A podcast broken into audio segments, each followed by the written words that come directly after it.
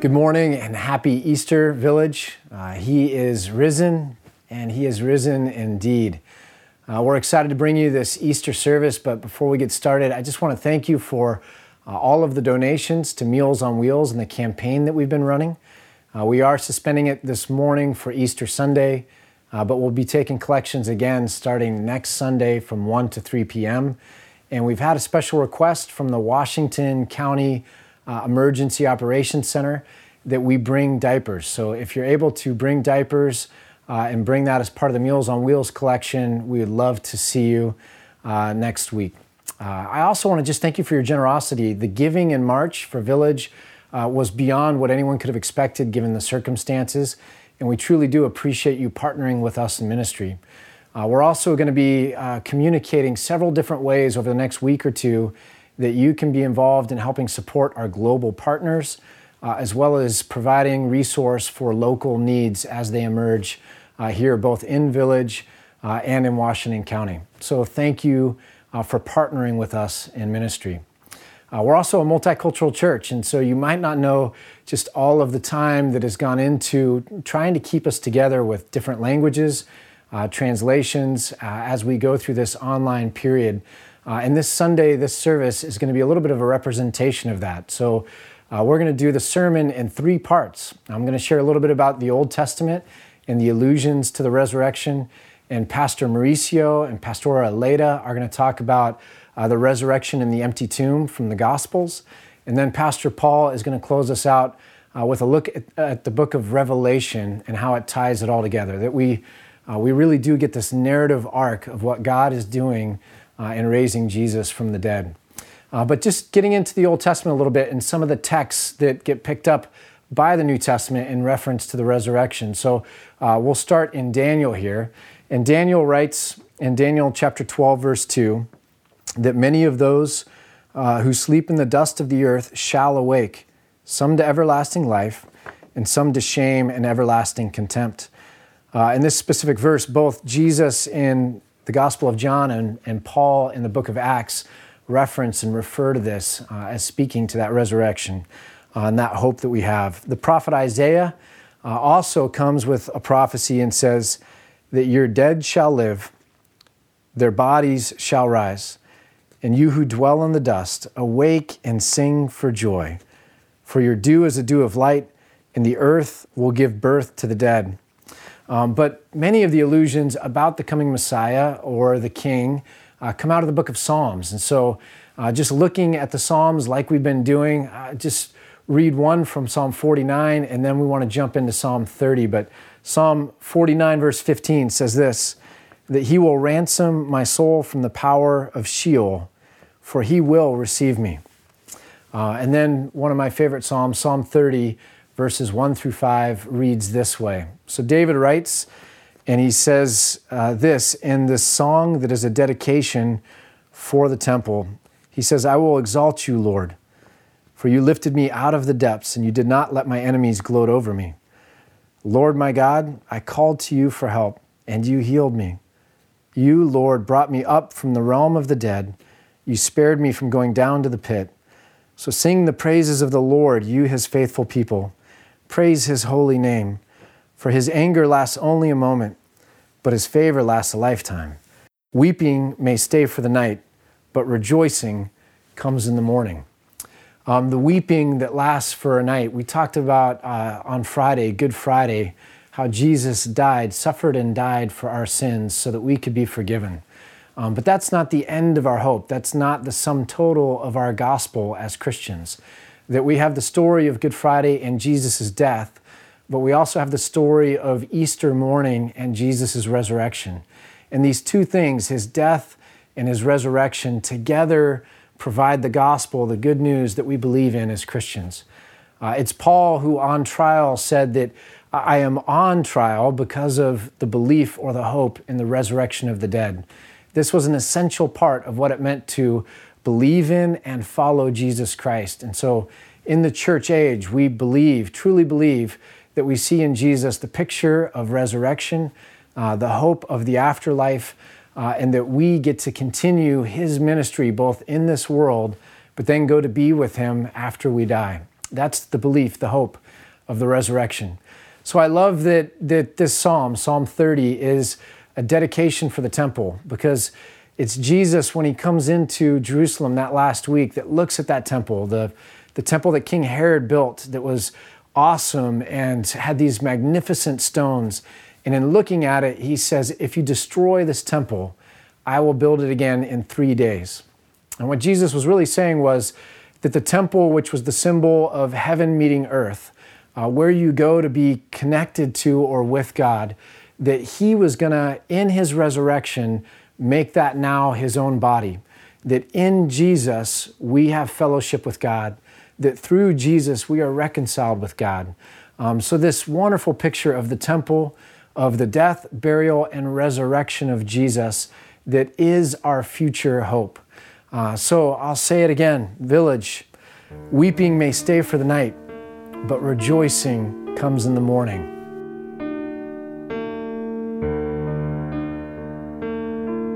Los cuatro evangelios armonizan y dan testimonio maravilloso de la resurrección de nuestro Señor Jesús.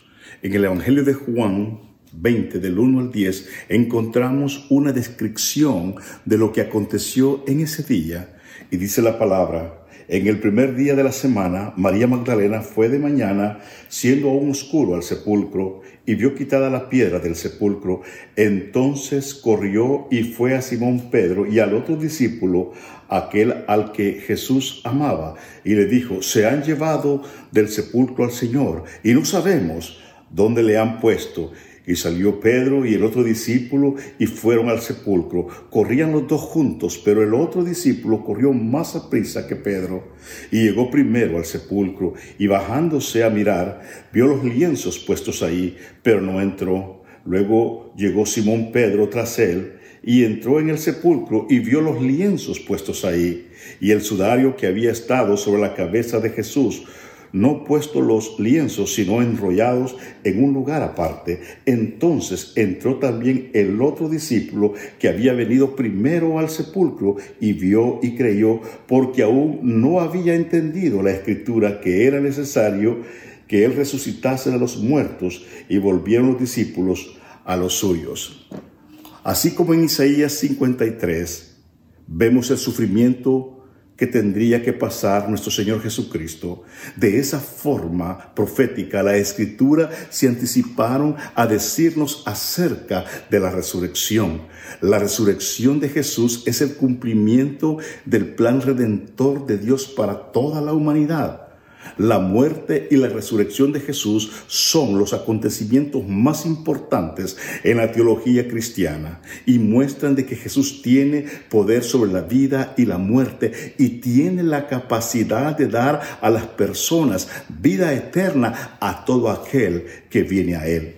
¿Qué significa la resurrección de Cristo para nosotros? Significa que el Evangelio que predicamos es verdadero, que tiene autoridad y tiene poder de convencimiento. Pablo nos habla de esto en 1 Corintios 15, 14 y dice, si Cristo no hubiese resucitado, vana sería entonces nuestra predicación, vana es también vuestra fe, todo sería mentira.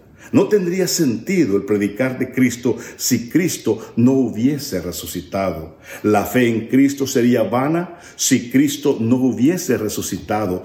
Todos los testigos y predicadores de la resurrección serían mentirosos si Cristo no hubiese resucitado. Nadie sería redimido del pecado si Cristo no hubiese resucitado. Todos los creyentes que nos presidieron habrían perecido y los cristianos serían la gente más digna de conmiseración en el mundo si Cristo no hubiera resucitado. Más ahora, Dice la Biblia, Cristo ha resucitado de los muertos, primicia de los que durmieron es hecho.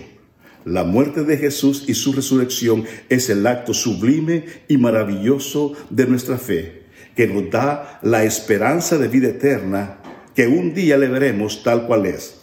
Este es el tiempo perfecto para hablar de esta grandiosa verdad que en Cristo no solamente obtenemos el perdón de nuestros pecados por medio de su muerte en la cruz del Calvario, sino que también tenemos vida eterna en Él y viviremos eternamente con Él porque Él vive.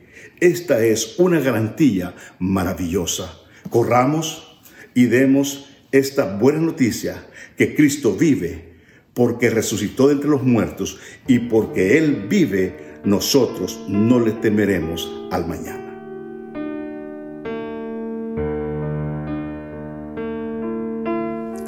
구약과 복음서의 증언에 이어 그 부활에 대한 성경의 증언은 성경의 가장 마지막 책인 요한계시록까지 이어집니다.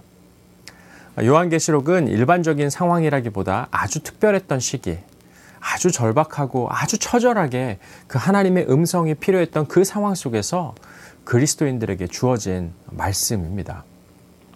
초대교회 그리스도인들의 상황은 늘 그렇게 뭐 녹록지 않았지만 주후 96년쯤 되었을 때 그들의 삶의 자리는 아주 극심한 도전 가운데 놓이게 어, 되는데요.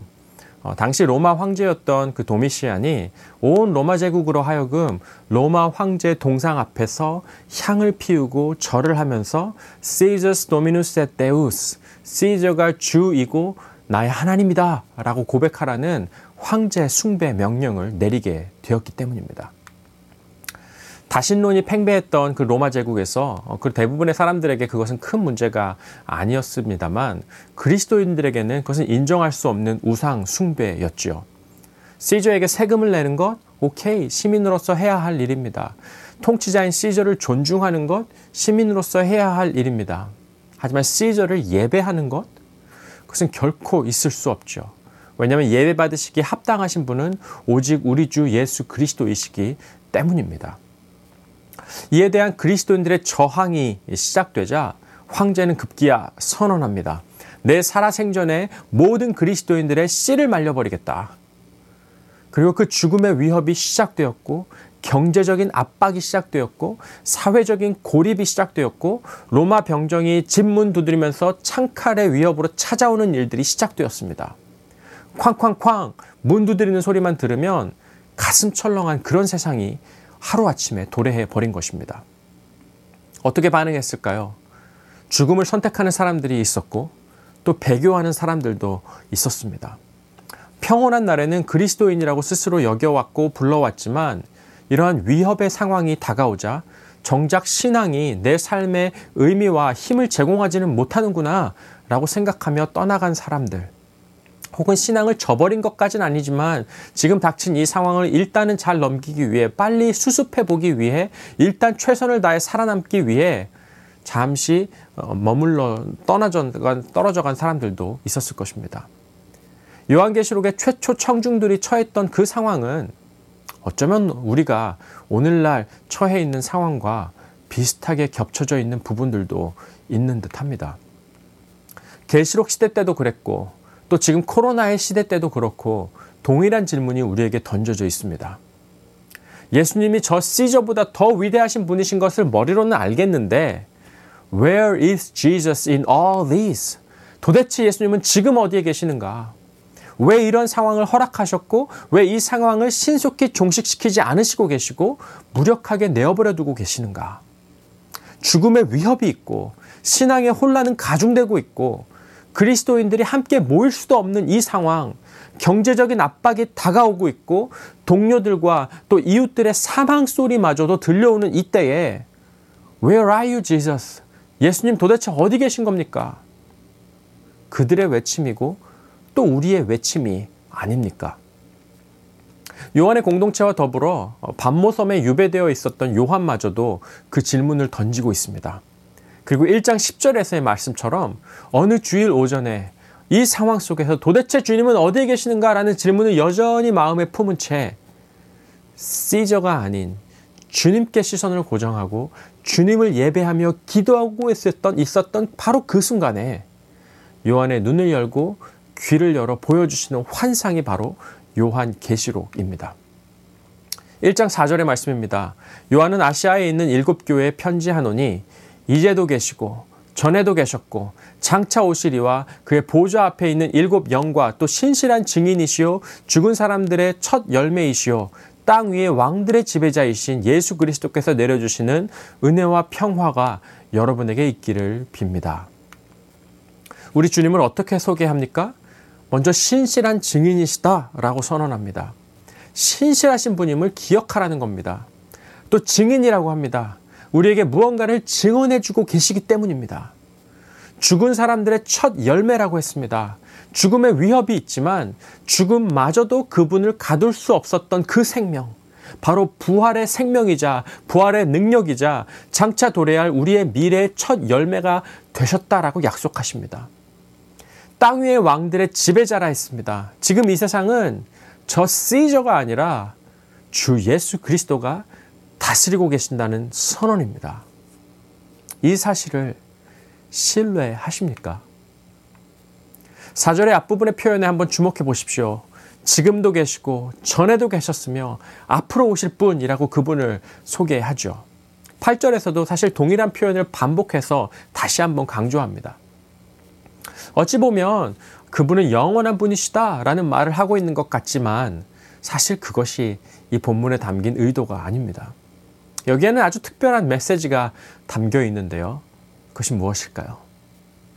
이 구절을 요한계시록 4장 8절과 한번 비교해 보십시오. 4장 8절이 이렇죠. 전능하신 분, 주 하나님, 전에도 계셨으며, 지금도 계시며, 또 장차 오실 분이시다. 라고 천사들이 고백합니다.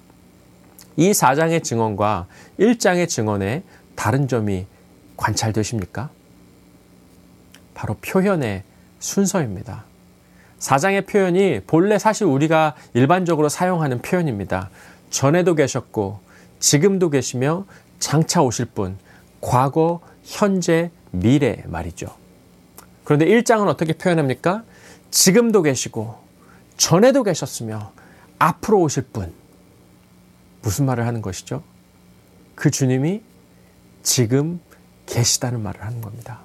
바로 지금 계시다.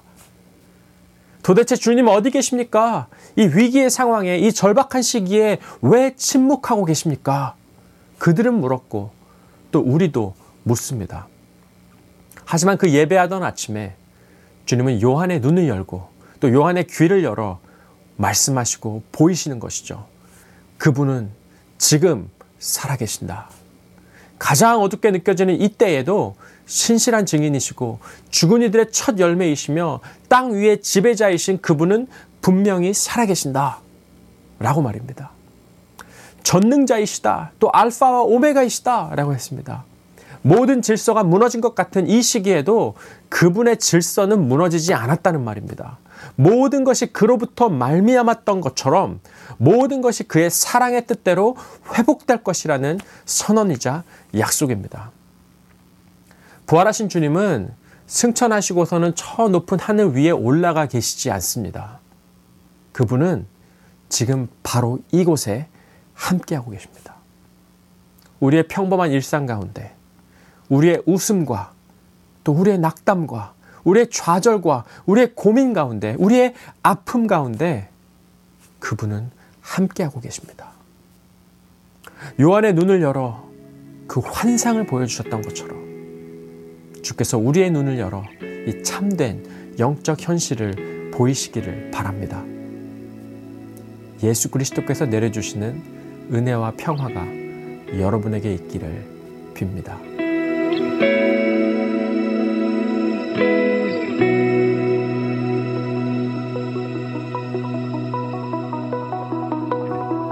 Lord you are the resurrection and life. You have defeated death, and you reign on high, and you reign within us, and you reign within this world. Everything is under your control and the sovereign Lord of resurrection.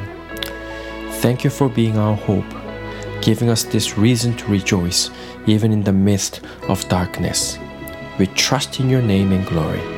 In your mighty and glorious name we pray.